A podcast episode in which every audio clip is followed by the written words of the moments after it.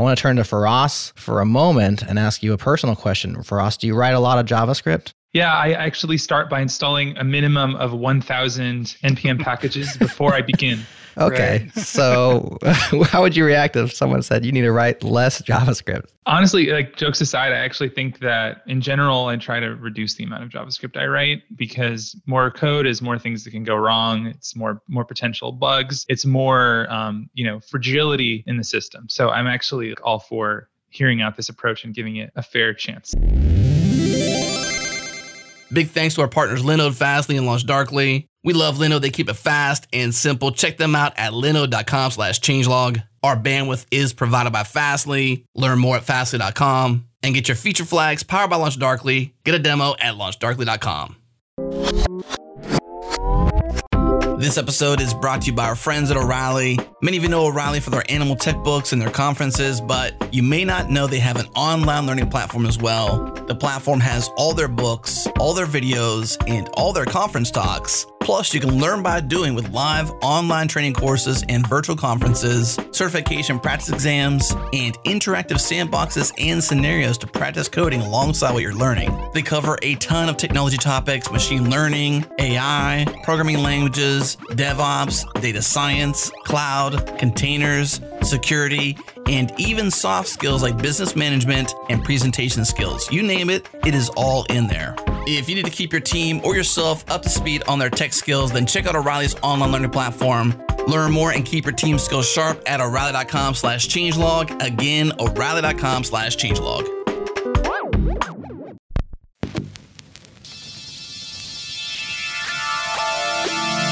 This is JS Party, your weekly celebration of JavaScript and the web. If you haven't joined the JS Party community yet, what are you waiting for? It's a fun and welcoming place where you can discuss web dev, ask questions, get notified of live shows, and help make the podcast even more awesome. Just head to jsparty.fm slash community and sign up today. Okay, let's get into it. Hey, it's party time, y'all.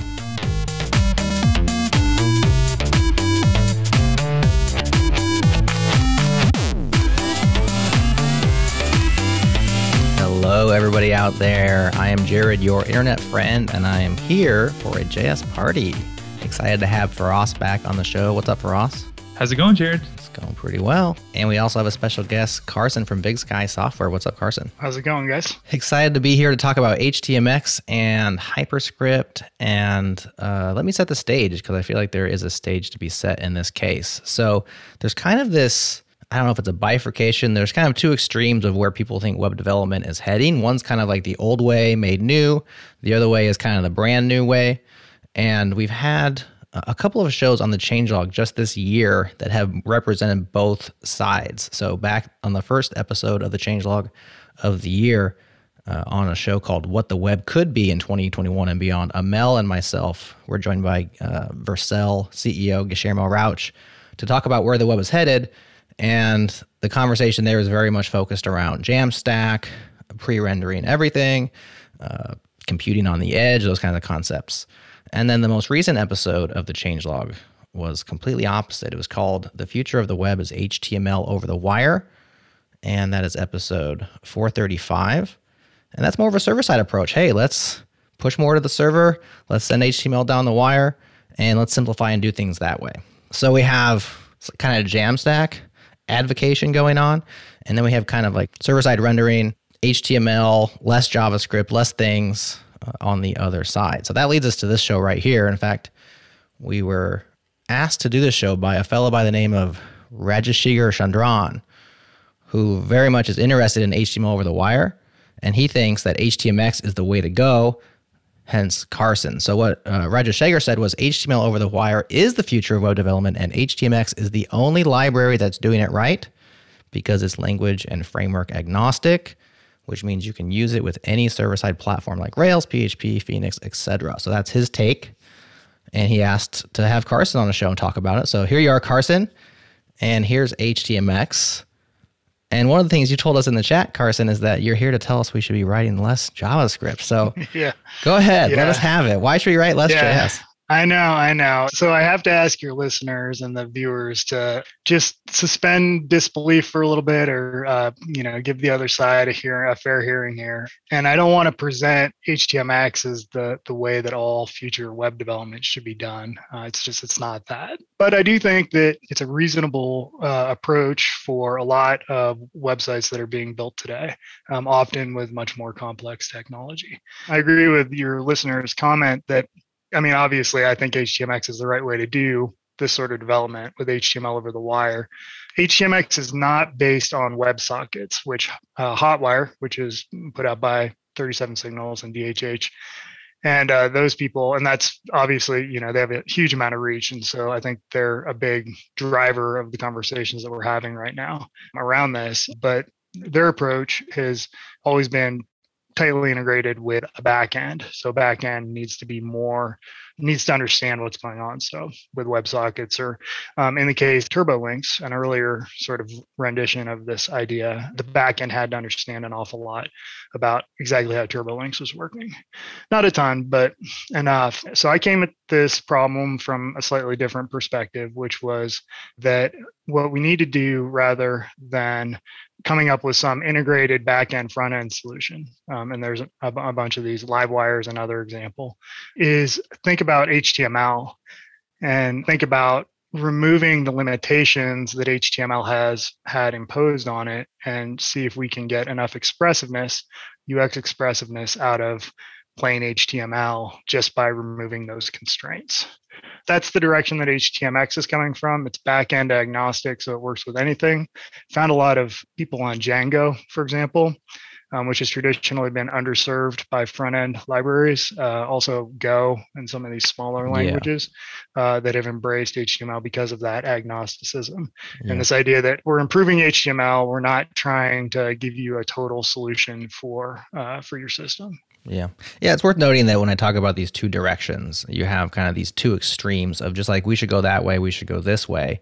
Most of us don't live on either one of those extremes, right? So right. most applications are hybrids or they've tried this approach, they tried that approach. I'm not so I'm not totally sold. So you have kind of like the hard push in one direction, kind of a hard push in the other direction. Some of them have commercial reasoning behind them. Some of them have maybe nostalgic reasoning behind them. But we all have our reasons. And so right. we're not here to say like one true way because there are no one true ways we're here to talk about the concepts, the tooling, and help people become more informed about you know how they should write their next web app or what they should try next to learn when it comes to staying relevant and staying productive. Now, I want to turn to Feross for a moment and ask you a personal question. Feross, do you write a lot of JavaScript? Yeah, I actually start by installing a minimum of 1,000 npm packages before I begin. Okay. Right. so, how would you react if someone said you need to write less JavaScript for us? Honestly, like jokes aside, I actually think that in general, I try to reduce the amount of JavaScript I write because more code is more things that can go wrong. It's more more potential bugs. It's more um, you know fragility in the system. So I'm actually like all for hearing out this approach and giving it uh, a fair chance. nice. So let's describe HTMX. This is Carson's take on yeah. web app development in the front end, at least, right? Because it's, right. it's back end agnostic. So this is not a full stack concept. It's a JS interaction replacement or tool. Go ahead. Yeah. What is HTMX for those listening? We've been talking about it, but so HTMX is a dependency free library. Um, it's about 10K now. Uh, I wanted to keep it under 10K, but I couldn't do it, unfortunately. And you can include it via CDN. You don't need to have a, a build step to include it if you don't want to. And what it does is it gives you attributes that allow you to specify interactions with a backend server over Ajax or SSE or WebSockets if you want to. There's not the focus on WebSockets that you get in some other frameworks. It's mainly focused on Ajax just because that works and it's easy enough to figure out. So, an example of this would be if you had a button, um, you could put HX post on it and give that HX post attribute a URL, for example, clicked. And when that button is clicked, an AJAX request will be issued to that URL. And then the response from that is expected to be uh, an HTML response. And that response can then be swapped into the DOM using other attributes. Uh, if you don't specify anything by default, it swaps it into the inner HTML of the button. But you can say, uh, for example, hx swap equals outer HTML or append, append inside. You know, there's a, a bunch of different options for these attributes, which are, I tried to base them on the standard options in JavaScript or in the DOM uh, API. We're already out there. But you could also target another element. So a very common thing is to have a button that targets some outer div, right? Because it's going to do some action and then refresh a bunch of state on the server that all needs to get re-rendered. And so in that case, you might use hx target equals the ID outer div, you know, and then on that outer div, you would put an ID outer div on it or whatever, main, whatever you want to call it. And so it just gives you these tools that allow you to issue AJAX requests, get HTML back, and then swap that content into the uh, into the DOM in some way, and you do it all declaratively. There is a, a, JavaScript API, but it's not a focus of the library. And I think motivationally, the way to think about it, again, I, I'm coming from this perspective of let's improve HTML.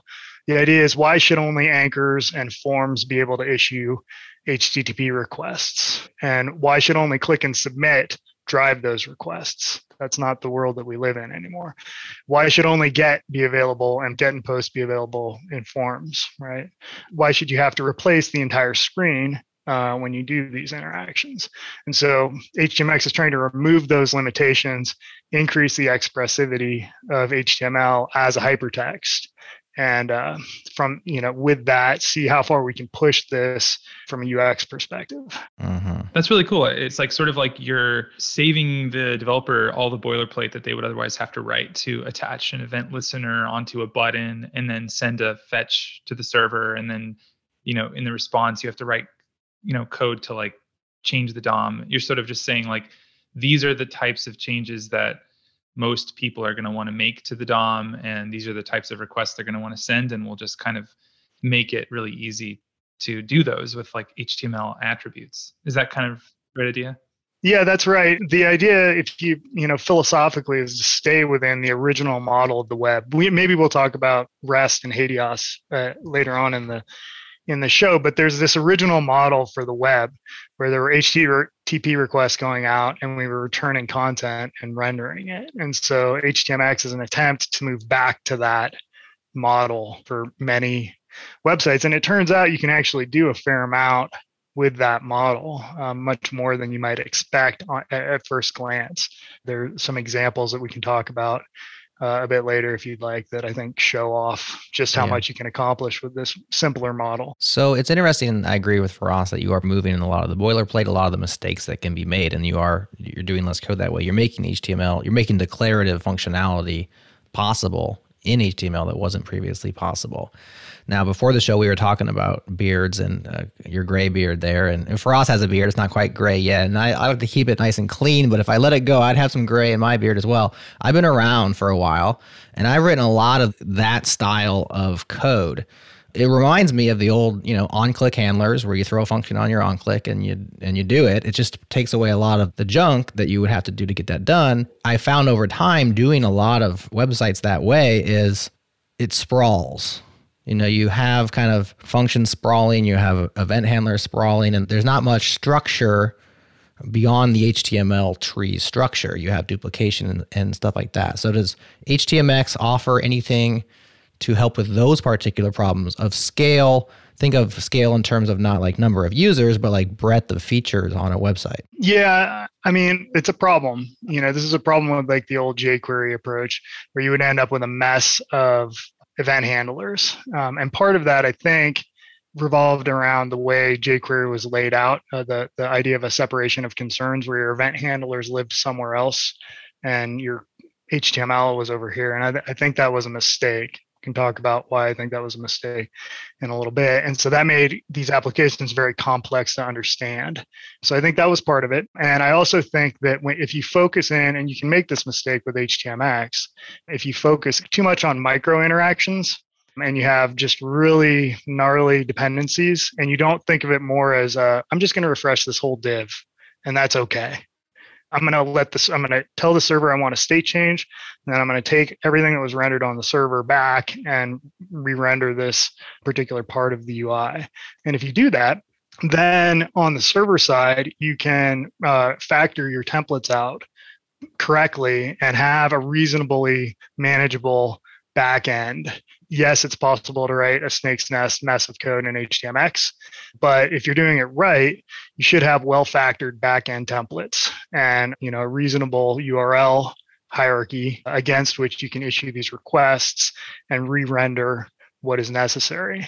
So I think it pushes that factoring to the back end so you have to properly factor on the back end. There's no doubt about that, but you can do that. You know, that's an achievable engineering goal for most people.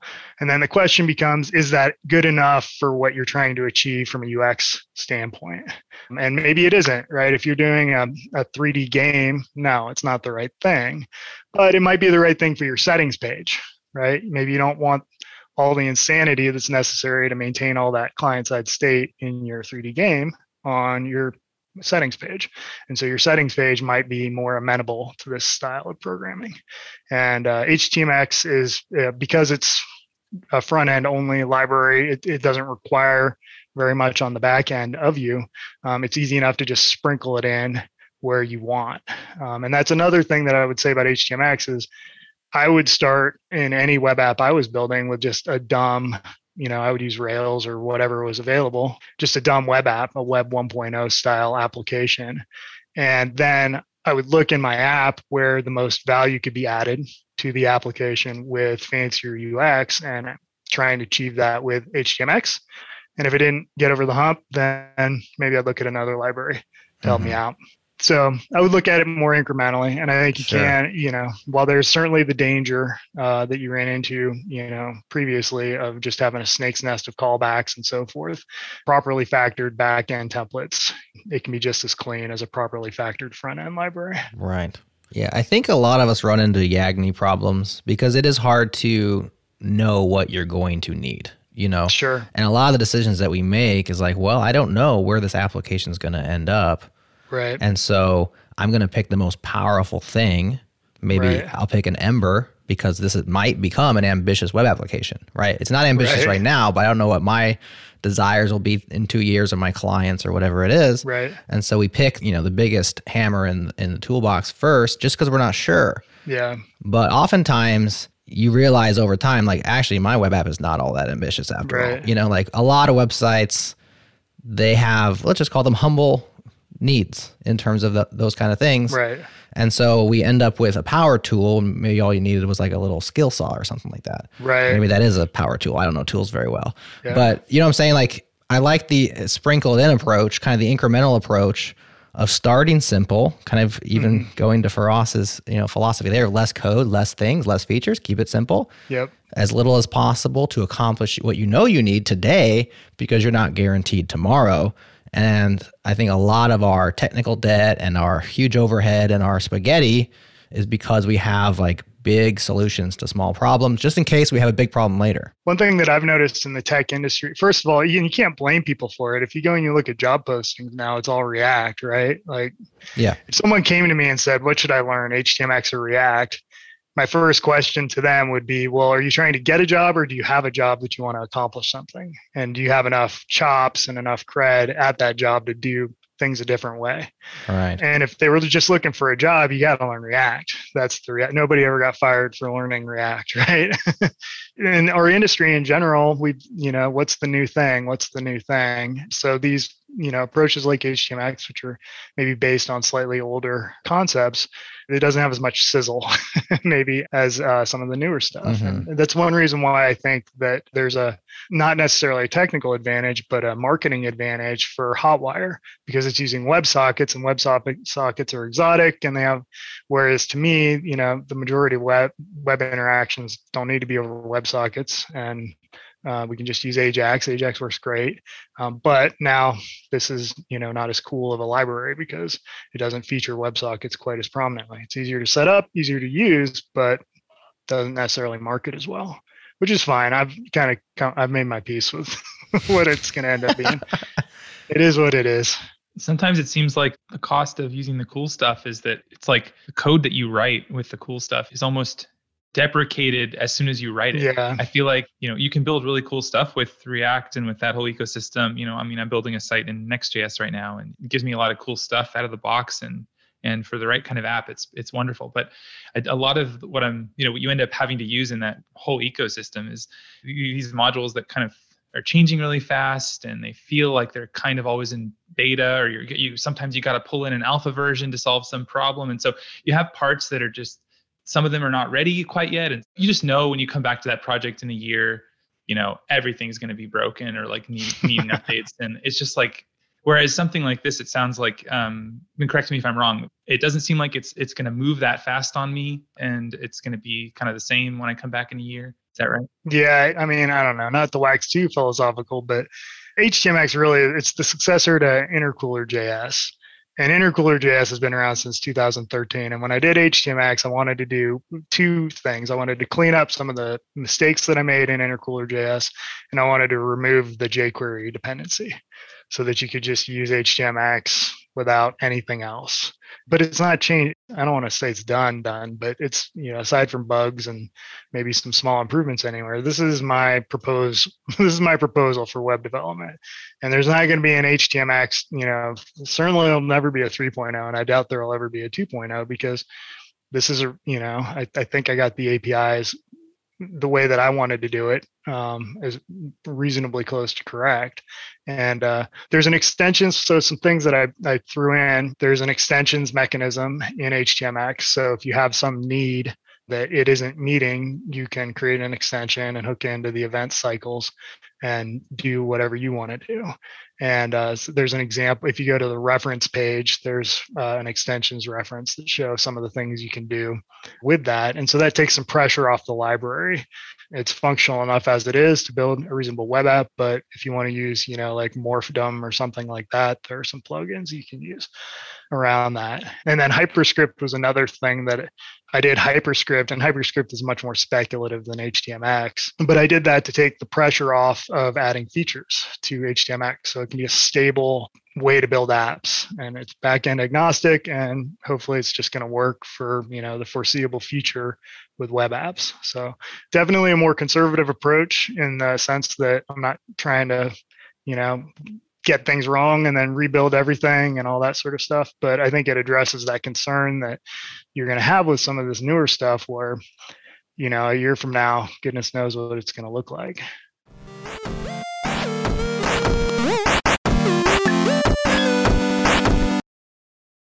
What's up, party people? This episode is brought to you by our friends at Square. For our listeners out there building applications with Square, if you haven't yet, you need to check out their API Explorer. It's an interactive interface you can use to build, view, and send HTTP requests that call Square APIs. API Explorer lets you test your requests using actual sandbox or production resources inside your account, such as customers, orders, and catalog objects. You can use the API Explorer to quickly populate sandbox or production resources in your account. Then you can interact with those new resources inside the seller dashboard. For example, if you use API Explorer to create a customer in your production or sandbox environment, the customer is displayed in the production or sandbox seller dashboard. This tool is so powerful and will likely become your best friend when interacting with, testing, or playing with your applications inside Square. Check the show notes for links to the docs, the API Explorer, and the developer account sign-up page, or head to developer.squareup.com slash explore slash square to jump right in. Again, check for links in the show notes or head to developer.squareup.com slash explore slash square to play right now.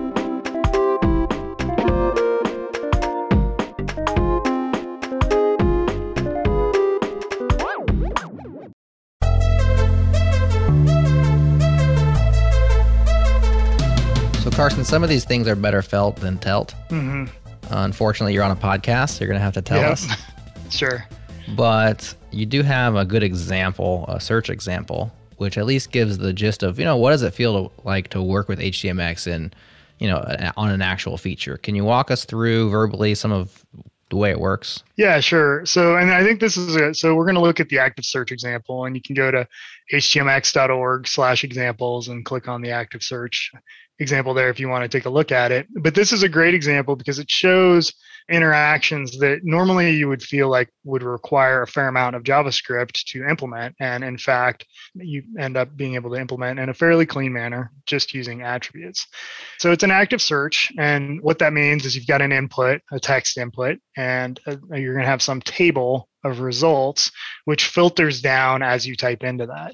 And many people would, you know, you could implement that client side. There's a million ways to skin this cat, um, but you could also implement it on the server side. mm hmm HTMX is going to do this on the server side. And so the way that it works is fairly simple. You have an input, and uh, that input is of type text, and it has a placeholder that indicates to, uh, start typing here to search. The attributes, it has four uh, HTMX attributes on it. The first one being HX uh, post, and so it posts to slash search. So whenever uh, on an input, the default trigger for uh, an action is going to be when it changes. We're actually going to modify that trigger here for reasons you'll see in a second. But uh, if that's all that you had uh, on this input, if you tabbed out of it and a change event fired, it would issue this request to search. The next attribute on it is HX trigger. And the HX trigger attribute has the following values in it. Key up, so it's going to trigger on key up. Changed, which is a modifier to the key up argument, and that is telling HTMX only trigger uh, a request if the value has actually changed. So an arrow key, a right arrow or left arrow key, for example, won't trigger a request because the value of the input hasn't changed. And then finally, there's a delay colon 500 milliseconds, and that debounces the request so that you're not sending a request on every key up, which obviously is not a good idea.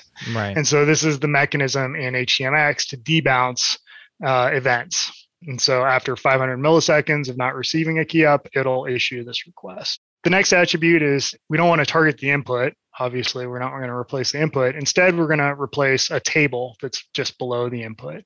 And so uh, we target uh, the search result. We actually target the body of the table via an ID. So the body of the table has the ID search results. And so our HX target uses the standard CSS selector syntax and says HX target hash search results to call, say, when you get stuff back, put it into there. And then finally, and this isn't necessary, but I like it for this example, there's an HX indicator attribute. And what HTMX will do, that again has a CSS selector as a value for that attribute.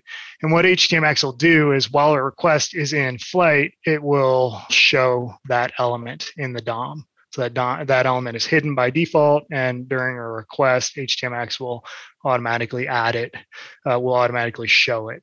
And so those four attributes, if you go down below that, um, you can start typing, just hit A or something like that, and you'll see it issues a search, a little indicator pops up while the search is in flight, and then lo and behold, below in the table, you're going to get all the results to match that. And this is all done on the server side with a server side rendered template.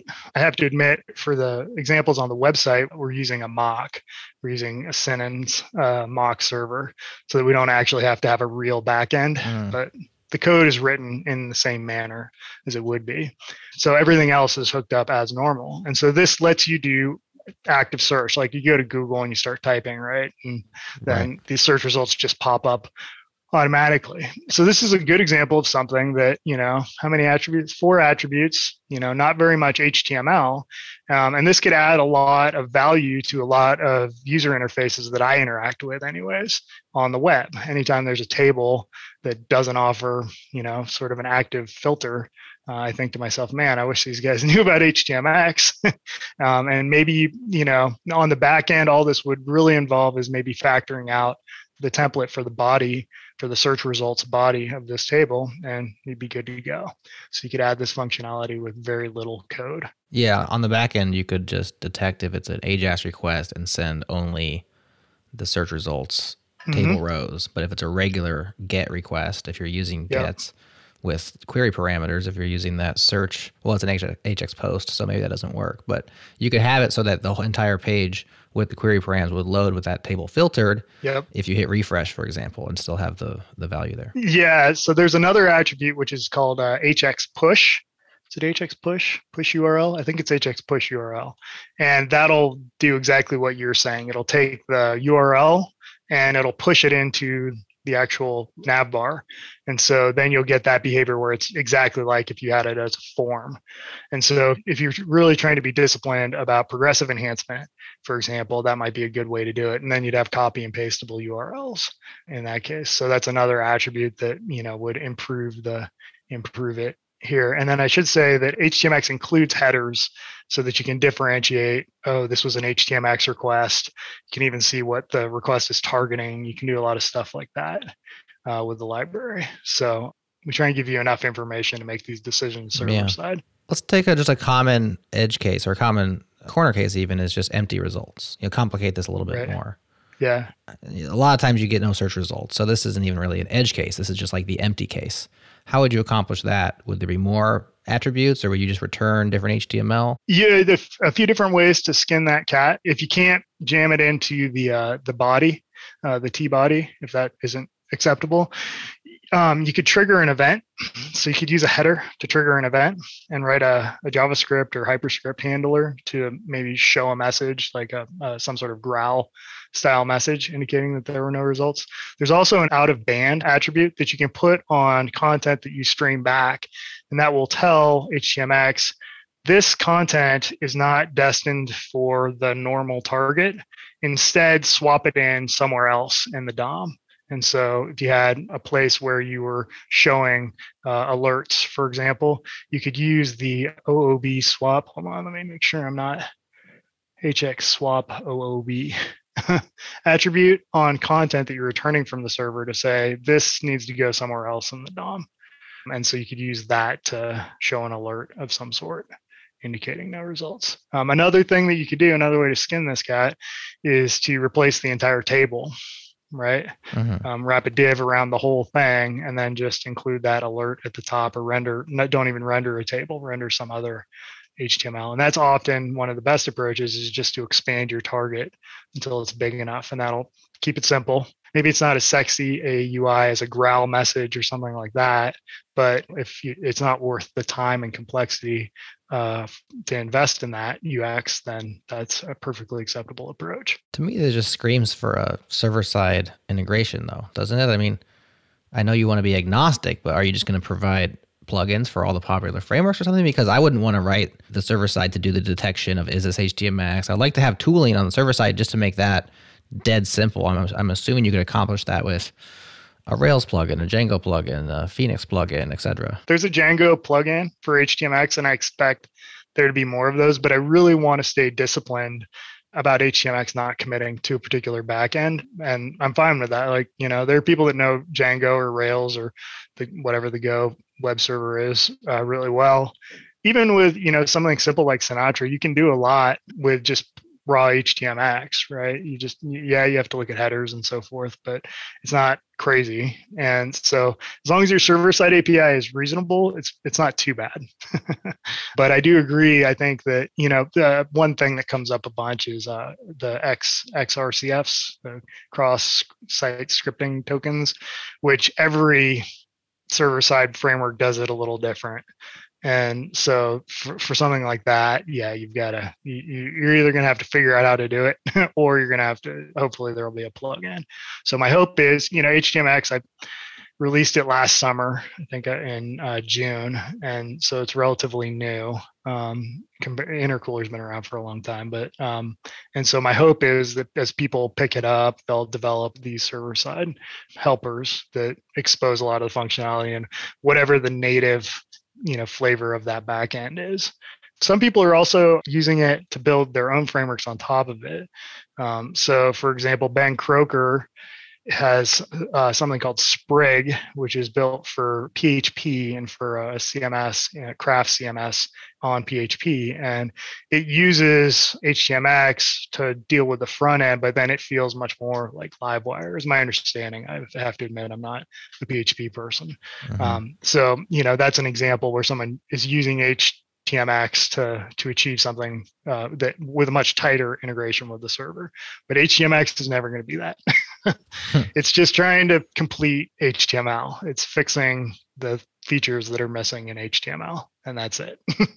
well, that leads to a question from the chat: Are the HX attributes extensible, or is HTMX extensible? If you feel like it's incomplete, I can add my own custom attributes that interact with it. Yeah, it is. You can plug in, it's extensible. So there's an extension mechanism, and you can add your own attributes if you want to. It gets a little dicier when you want to do things. For example, if you want to have your own swap mechanism, there's a hook for that. But when you start talking about the internals, I have to put those hooks in place. If that hook isn't there, you might be kind of out of luck. But the events, it does have an extensive event uh, system, you know, and so that gives you a lot of control over requests and so on and so forth. So you do have that ability to extend the library, and that was intentionally done so that I'm not tempted to heap in functionality just keep you know dumping stuff in and get the grow the library too large i wanted to keep it pretty focused on this html driven server interactions concept the more i look at this the more it makes me think about tailwind and its rise mm. to popularity now because it's really tailwind is putting utility classes in your html you're writing more html less css right you have yep. your classes and you're doing all your customizing of the look and feel right there by adding or removing certain classes. And here you have basically that concept again with HTMX, and you're writing these additional attributes. So you could probably get away with in a small application, maybe you know pulling in Tailwind, pulling in HTMX, and writing only HTML, like one single page, one file, all HTML, and come up with a, a somewhat sophisticated web application without writing any CSS or JavaScript. Yeah, yeah, I agree with that. And I do think that there's a conceptual synergy between Tailwinds and HTMX and HyperScript too, which we'll talk about maybe a little bit later. They're all designed to be in the HTML. They're HTML centric in the sense that you work with HTML, you don't work with some other file. And one concept that I'm trying to push to codify that concept is this idea of locality of behavior. The idea here is that, and I said, I mentioned this earlier, that I thought in jQuery, when you were dealing with jQuery applications, the separation of concerns, everyone knows about separation of concerns, right? Oh, we got to separate our concerns. Well, Tailwind CSS is not separating those concerns. It's it's kind of saying no, we're not going to worry. We're going to just put the stuff there in the HTML. And uh, HTMX is similar in that sense, in that there isn't large a focus on separation of concerns, but rather there's an emphasis on what I am calling locality of behavior. And the idea here is that the behavior of a code unit should be as obvious as possible by looking only at that code unit. So if I have a button that does a thing, I don't want to have to look in 10 different places to know why the button looks like it looks or what it does. And that was a problem in jQuery derived. I think this gets at what you were talking about earlier, where it's yeah. like, what is going on in this app, right? Where you just you couldn't figure out what the heck this darn button was doing, and maybe some crazy selector in some JavaScript that lives goodness knows where was what was hooking up the event handler. And so, locality of behavior is the terminology that I'm trying to use to describe this idea. You put the behavior of the button on the button, not elsewhere. and that violates separation of concerns. It also, um, to an extent, conflicts with uh, dry, with don't repeat yourself, because you may embed, you know, in jQuery, anyways, you could hook up a behavior to multiple buttons by using some crazy selector, but that that was its own problem. Um, and so this is, I think, another design consideration that developers should keep in mind when they're designing their systems. Eh, ideally, we want locality of behavior. We want to be able to look at a button and understand what the heck it does. I like that a lot. It's like the opposite of uh, spooky action at a distance, right? Exactly. You, yeah, that's exactly. you want to be able to look at like look at the code and figure out what is going on and have that entire file kind of self-contained. Mm-hmm. Yeah, and it doesn't necessarily mean that you have to repeat yourself, right? I mean, if you're doing something in like a bunch of different places, I don't know if HTMX supports some way of like including some way of reusability. Yeah. Yeah, that's what I'm wondering too. Is that all server side? You can in HTMX most uh, attributes are inherited from a parent. And so for example, if you have five buttons that all target the same div, you can move that Ajax target up to a parent div and then they'll all inherit in the normal CSS way hmm. that behavior. And so that's the mechanism in HTMX for achieving sort of not repeating yourself. But that does violate dry, right? It, that can get very complex if you move it too far away from the buttons in question. And so you have to ask yourself, these are design principles. There's no hard and fast like rule we can apply here. We just have to use our own best judgment to determine, okay, this has gotten too crazy. I'm going to move mm-hmm. this a little closer um, so that this particular code unit is understandable. Yeah. Otherwise, you put your abstractions on the server side and you render them, right? So like you have your button function that spits out the same HTML six times and you call it, but the logic Yeah. is in a singular place. And so you can accomplish that with a server side rendering. Yeah. When it comes to server side versus pre rendering, there are certain things that server side can't do very well, at least.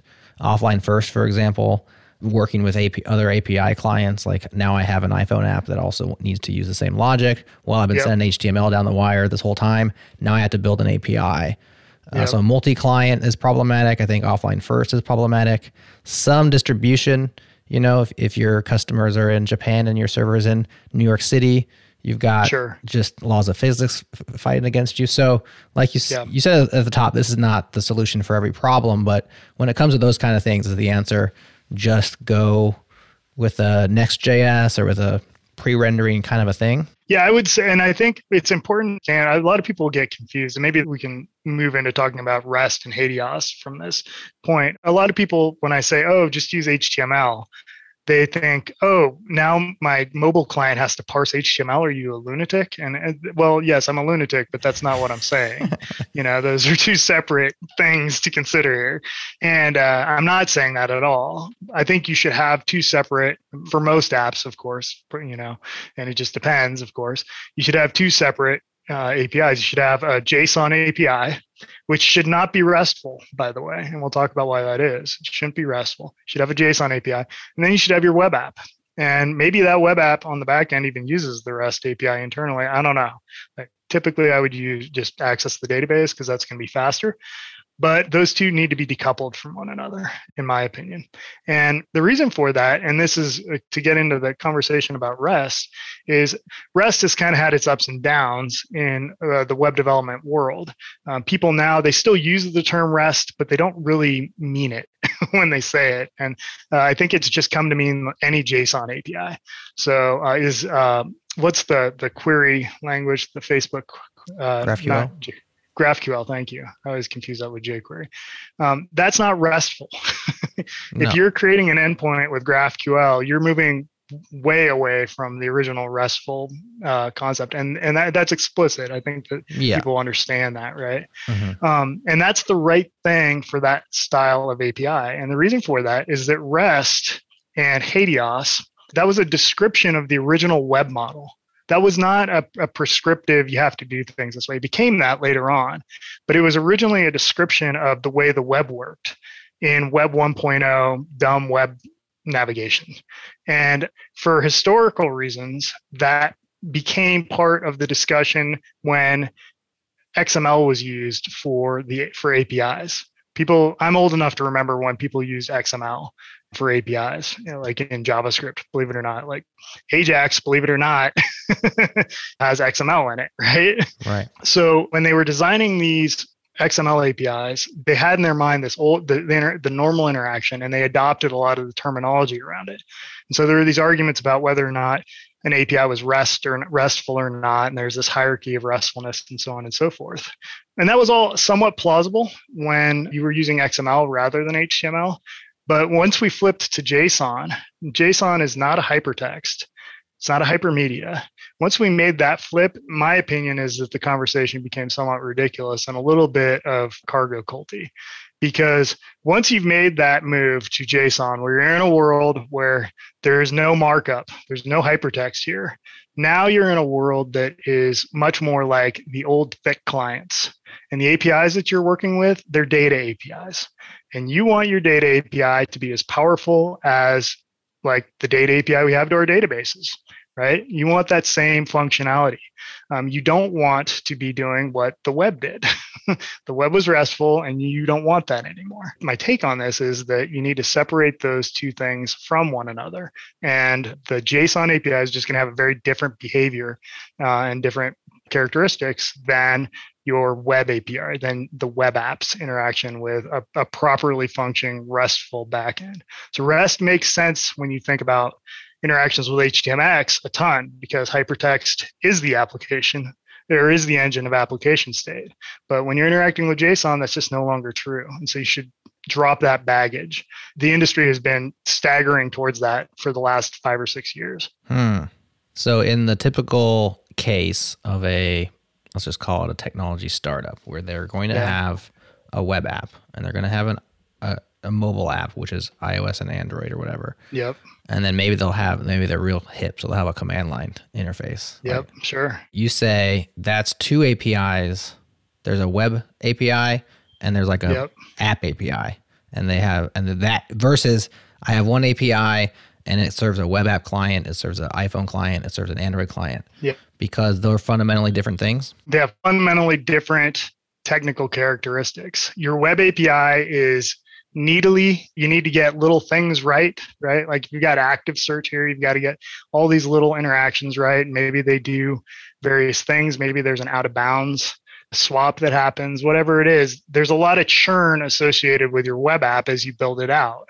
And if that churn goes through your uh, API, then it's brutal. And that's why we've moved as an industry towards these more generalized query front end query languages because that was such a nightmare. So when they tried to do RESTful APIs with good you know restful endpoints they just they you know you'd be on version 35 of your api before you even shipped 1.0 of the web app because you've gone through so much churn and your web app to be a good experience for the user needs that it needs very specific highly tuned queries that are best done on the server side with SQL or whatever, some caching, like whatever it is.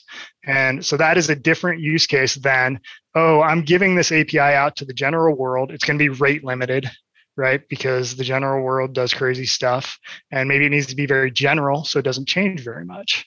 And that is fine, but that's a different technical use case very often. So Rails early on, you could ask for endpoints, neither HTML or JSON and it just never went anywhere. Like it, it just it didn't produce good APIs. And so I don't want to say that was a mistake because we were all trying to figure it out, but it just didn't work out that well.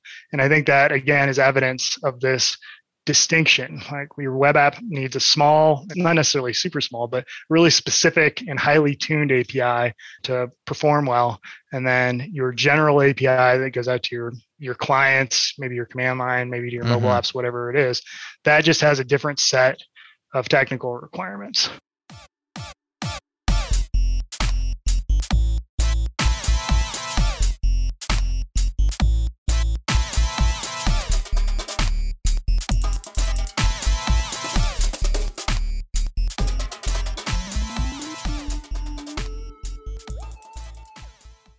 What up, party people? If you want to know what's happening with your code, track errors, and monitor app's performance with Sentry, build better software faster with Sentry's application monitoring platform, diagnose, fix, and optimize the performance of your code, cut your time on error resolution from hours to minutes. It works with any language and integrates with dozens of services. Over 1 million developers and 68,000 organizations already use Sentry. And best of all, JS Party listeners new to Sentry get the team plan for free for three months. Head to Sentry.io to get started and use the code PARTYTIME when you sign up. Again, Sentry.io and use the code PARTYTIME because, hey, it's party time, y'all.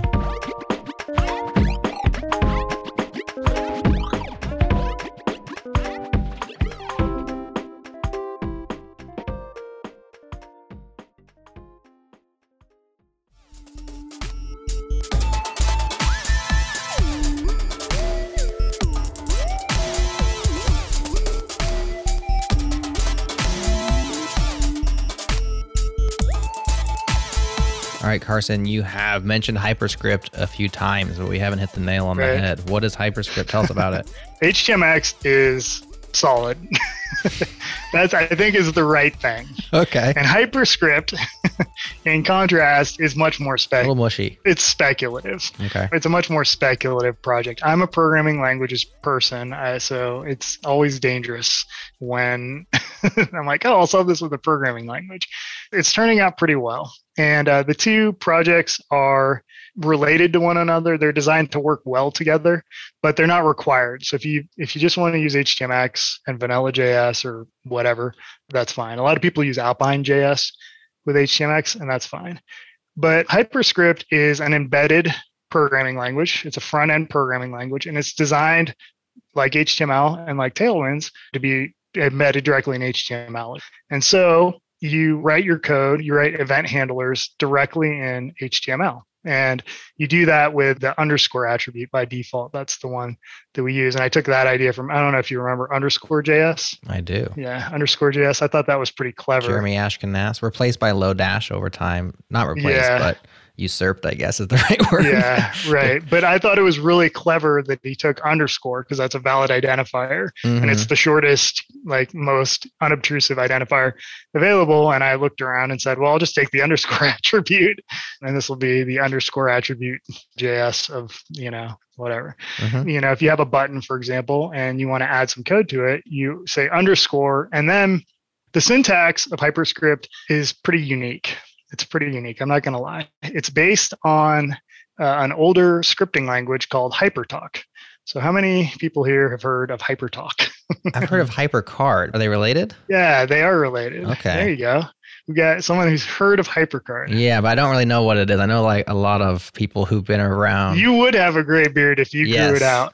or at least I listen to a lot of graybeards. I think they speak very highly of HyperCard, but it was that in the 80s or Mhm. when was that? Yeah, HyperCard was late 80s and early 90s, and it was a, a sort of a predecessor to HTML. And it was available on the Mac. And recently, I've just gone on a binge of buying old HyperCard and HyperTalk books. HyperTalk was the scripting language for HyperCard. And you can search around there. I think there's hypercard.org, which has an old reference. It's cool, old, vintage stuff to take a look at. So there were some features that were in Intercooler. I didn't want to make part of the core of HTMX, but I still wanted to have a story for them.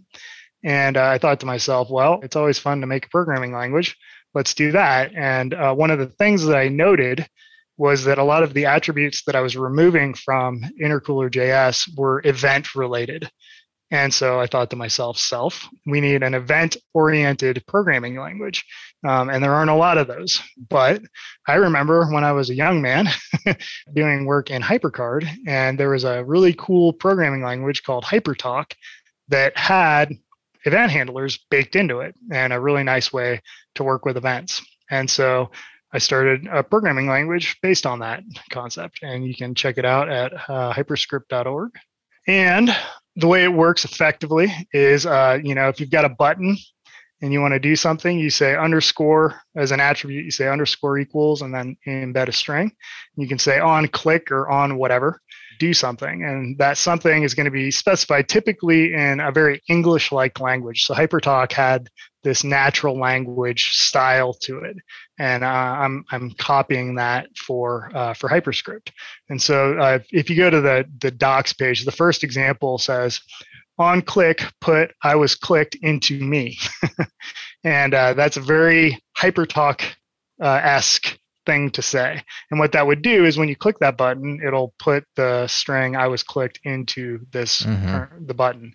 Me means this effectively, um, if you're used to JavaScript. And so there's a working example there that you can click on. So, what's the advantage of this versus just doing an on click? handler and writing a little Right. bit of JavaScript here, right? That's the first thing you're going to say. Well, the advantage here is that this syntax can handle any type of event. So uh, HTMX fires a bunch of different events in different parts of the lifecycle of requests and replacements and so forth. Unfortunately, there's not a general way to hook up a handler directly on a button or on a div or whatever to handle those events. So the hyperscript syntax is more general in that you can handle not only the canonical DOM events, but you can also handle events triggered by other libraries. HTMX, uh, if you have a drag and drop library that fires events and so or whatever, you can embed all that directly in your HTML without having to put them in either you know jQuery event handlers somewhere else or in a vanilla JS block Mm. somewhere where you add the event handler somehow. So it's all embedded directly in it. So it once again satisfies that locality of behavior concept that we were talking about earlier, Yeah. where you can look at this button and know what it's doing. in a way that uh, you can't if you know you just use the standard technologies that are available to you. I think this is really cool. It makes me want to show it to my kids. This is the kind of thing where, and I've taught like the foundations of web development to to young people and even to some older people. And it's like the HTML easy, right? The CSS eh, a little bit harder, but we get it, you know. And then it's like JavaScript, boom, punch you in the face. you know? Right. And I would use jQuery to kind of ease that tension a little bit because they had already learned their CSS selectors. So now we can use those to like grab an element and then, you know, fade out is a pretty easy thing Right. to, to, to think about. But this is even more local and more human readable and Sure. kind of like uh, maybe even intuitive to say Yep. something like on click, add, fade me, then wait 200 Right. milliseconds, then remove me. That's the kind of way you think about it there, right? Yeah. And in fact, you could do exactly what you just said. You could say on click, transition my opacity to zero. So you could just write that. That's valid hyperscript. And that'd do exactly what you're talking about. It would transition the current element's opacity to zero. There's a bunch of commands and so forth that you can do in it. It's based heavily, but in some ways loosely on uh, HyperTalk, influenced obviously by JavaScript as well. But it has some interesting syntactic features. For example, you can use CSS literals directly. So you can say, for example, on click add dot foo to me, and that'll add the foo class to the current element. And so the dot foo is a literal value in the language that allows you to refer to that class directly without having to use strings or whatever. There's a bunch of literals that are available for you to use in the language. So it's trying to be very front end focused, very DOM friendly, as well as very event friendly. And uh, so, you know, you can do all sorts of crazy stuff in it.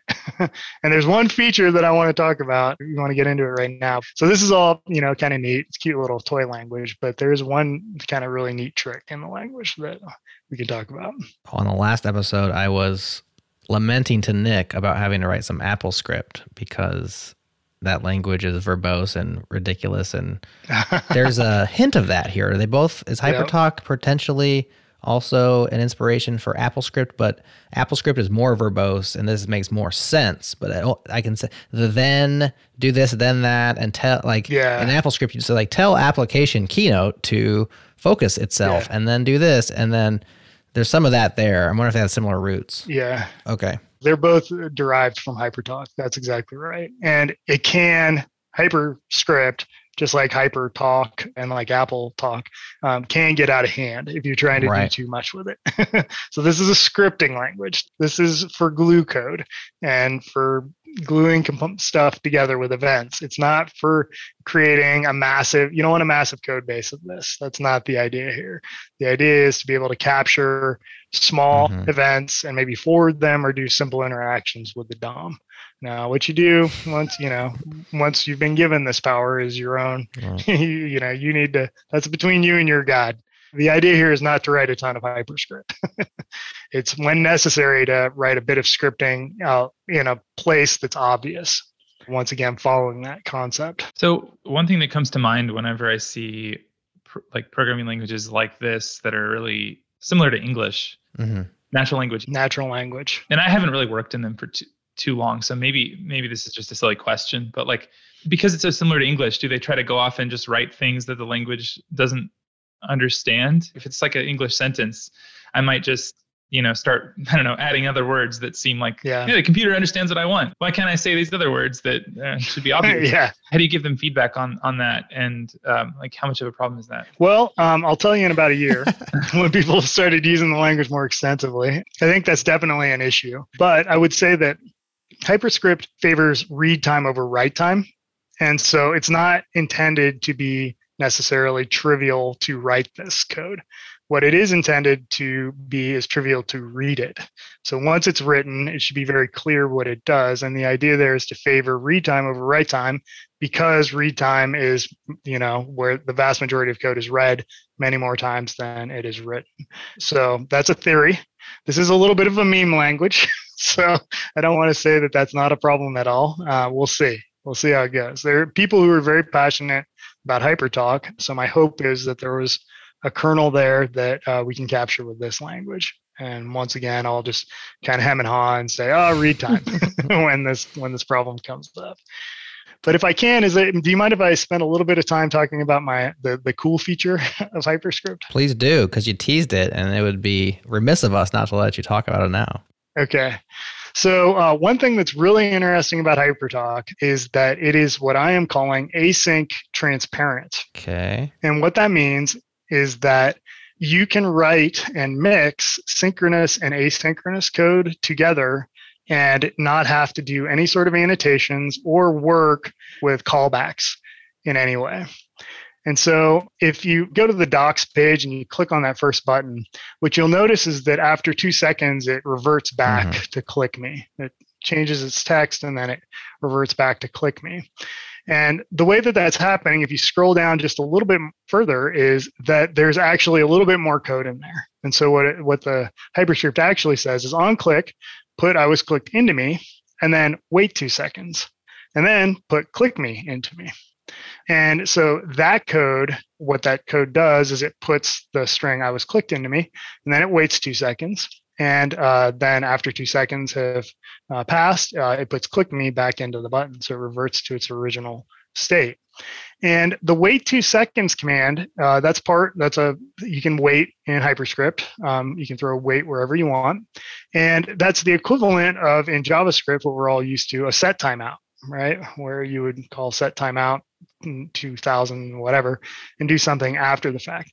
And in Hyperscript, you can do that and it will just work. So the Hyperscript runtime figures out whether or not a particular statement or even expression, without getting too technical, is asynchronous and it will delay the execution at a high level of whatever statements depend on that until that expression or statement completes. And so you can mix both synchronous and asynchronous code together. You can have an asynchronous function and call it as long as it returns a promise, then that promise will be resolved before Hyperscript continues. And so the, the internal runtime of Hyperscript resolves promises and then also, and this is without getting too deep, also creates promises depending on what your stuff does. so you're able to just write code that may be synchronous or asynchronous in the normal linear fashion without doing any sort of annotations, without changing Bob Nystrom, the Dart guy, Munificent Bob, I believe, is his handle on Twitter. What he would call color, the color of the function. So to him, I think he calls asynchronous functions red functions and synchronous functions blue functions. Well, Hyperscript collapses the difference between those two. And so you don't have to think about whether or not your code is synchronous or asynchronous. And if you scroll just a bit further down, you'll find an example that changes the string that is put into the button to a fetch. So this all seems kind of dumb, like, oh, great, you can wait two seconds, who cares? Well, if you scroll a little bit further down, you'll see an example where we issue a fetch, and that's an actual AJAX or a fetch request to the server, which is asynchronous. Nonetheless, we can treat that as if it was a synchronous call in our hyperscript. So we can write hyperscript that says on click, fetch the click message, put the result into me, result, um, we can talk about that later, wait two seconds, and then put click back into me. And so you can introduce asynchronous code to your event handler without having to do any craziness, without any callbacks, without any promises, explicit promises, and without any annotations. And so this, I think, is the really cool technical aspect of hyperscript. This is what i think differentiates it from a lot of other approaches. Like you know alpine js is i think a great piece of software but this in my mind is one of the big differentiators between hyperscript and alpine js for example pretty crazy huh? It is. Yeah is one way to think about it like you're kind of automatically putting in a wait keyword in front of every function call and then so if that yeah. if it happens to be async you'll just automatically await it for the user without them having to like think about oh should i do i have to put a wait here or not? Yeah that's one way to think about it. Um, it's promises under the code. You can i can walk you through the code if you're interested at some point. It's a little bonkers but it works. Um, but yeah you could think of that as like everything's awaited. And you know the way i would say it is all the promises are resolved you know before you evaluate something before you execute a given command and move on to the next one. There's not a spin loop or something like that. We're using the, the javascript promises api to make all that work and the in, internals of hyperscript had to get turned inside out to make that all work but it does. Miracle of miracles it works. And uh, so it lets you write very clean in my mind very clean asynchronous code that is very close to what you know beginners who don't necessarily want to think about asynchronicity um, would want to write. What's the downside of this approach? Maybe this is the way JavaScript should work. Like if, if we just magically um, automatically awaited every function call, then like what would be the downside of that? Would, yeah. I mean, one, one thing I, I, am thinking off the top of my head is, does that mean that you can't launch two things in parallel? Like I, you can't create two promises and then await like both of them because as soon as you do one, it'll immediately await that one, and then it'll do the next one and await that one. Yeah. So if you want to do that style of programming, there's a keyword in the one asynchronous keyword uh, is an async prefix where you can say on a command, this command is asynchronous. So don't block on it. Just evaluate it, but don't block on it. And so there isn't right now in HyperScript a good way to say, here are three things that I want done in parallel and await on all of them, but right. wait till all of them are complete, right? And that's something that you can do with the promises API. So HyperScript is not that's not just not a use case that has been designed for yet in the language, but that's not the vast majority of usages of promises, right? Usually we're calling fetch or using Axios or whatever to get some mm-hmm. data, whatever it is. And uh, similarly, if you have events that are coming in, so I, I add a class to an element, and now I want to wait until the transition is complete, right? That's an asynchronous situation. And so in HyperScript, you can say add a class to me, and then you can say settle, settle me and that will listen for uh, the transition to complete. And that's an asynchronous callback. And when it completes, then the hyperscript continues. And so this lets you do that style of programming. And actually, if you're willing to really get nerdy about it, there's a, a link to uh, event driven control flow. Eh, jamming that in the chat, which shows that this is like pretty intense hyperscript but uh, there's a loop. this is crazy. I don't even know if this is worth talking about, but there's a loop that will loop until an event is received. You have two buttons basically to paint a picture. You have two buttons. You click on one and it'll start pulsing. It'll start adding and removing a class that makes it basically pulse red. There's another button that'll send an event to that button saying, hey, stop pulsing. And the cool thing about this, the really interesting thing about this, is that the button that is pulsing will complete a pulse before it stops because the repeat loop in the event handler on it completes a full loop before it checks if the mm. event has been received. And so this is an example of event driven control flow that I think can enable some pretty interesting stuff. There's some really cool examples. They're not all up yet, but there's some really cool examples around this. We have event driven control flow, which is enabled by this uh, async agnostic runtime. Like it all just kind of falls out of it. Pretty interesting stuff. And what's a little unnerving about this is if you click the stop from pulsing button and the button has just begun to pulse, it won't stop until it finishes that pulse. But that addresses a problem that you'll often see in web apps where something will finish and then immediately some animation or whatever like just halts, right? Mm-hmm. It just mm-hmm. and uh, so you get like an immediate swap or just this kind of flash of just doesn't feel right. Well, you know, with HyperScript and this async runtime, you can let that animation complete and then uh, go on smoothly. Then stop it. Yeah. Pretty intense. A little intense. Sorry, guys. I'm excited. That's all right. Fascinating stuff. I'm very excited about this. I like intense. This is really cool. Yeah. well, this has been an awesome episode. I like how we have kind of the practical, pragmatic approach to building web applications with HTMX, and then we have the experimental, intense, uh, intellectual side and wacky, wacky, side with HyperScript. So there you have, listener, both yeah. things to check out. Of course, everything Carson has referenced will be in your show notes. So definitely click through and check out all the things. Carson, thanks so much for coming on the show and talking to us about uh, all these concepts and what you're up to. It's cool stuff. Yeah, thank you. I appreciate you guys. I know this is a little outside the normal bounds of JavaScript podcast, so thanks for listening. you bet. Super cool. Yeah. Thanks for coming in and showing all this to us. Yeah, no problem. All right. Thanks for listening, everybody. We'll talk to you next time. Thank you for listening. We appreciate your time and your attention. Have you heard of Changelog Weekly? It's our editorialized take on this week in software development, delivered each and every Sunday to your email inbox. Check it out at changelog.com slash weekly. We put a lot of love into it. JS Party is produced by me, Jerod Santo, with music by the mysterious Breakmaster Cylinder.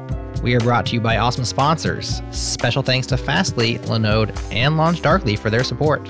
Next up on the pod, Brian Douglas from GitHub joins Nick and K-Ball to discuss hardware and software setups to make your development life easier. Stay tuned for that one. It's going to be hitting your podcast feed next week.